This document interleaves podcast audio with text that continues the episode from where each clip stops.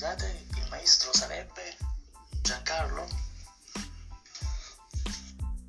Davide, questo termine maestro, tra virgolette, da sempre mi fu assegnato dai fedeli discepoli che per loro ero, ero quasi un Dio universale ed esempio unico da seguire. Replicai numerose volte che preferisco farmi chiamare il piccolo Führer e per tutti gli amici Mister No.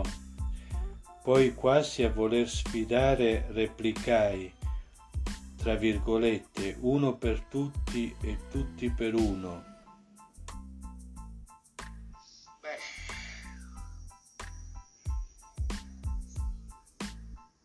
maestro non è un brutto appellativo, però alla fin fine io lo penserei, ci penserei 这走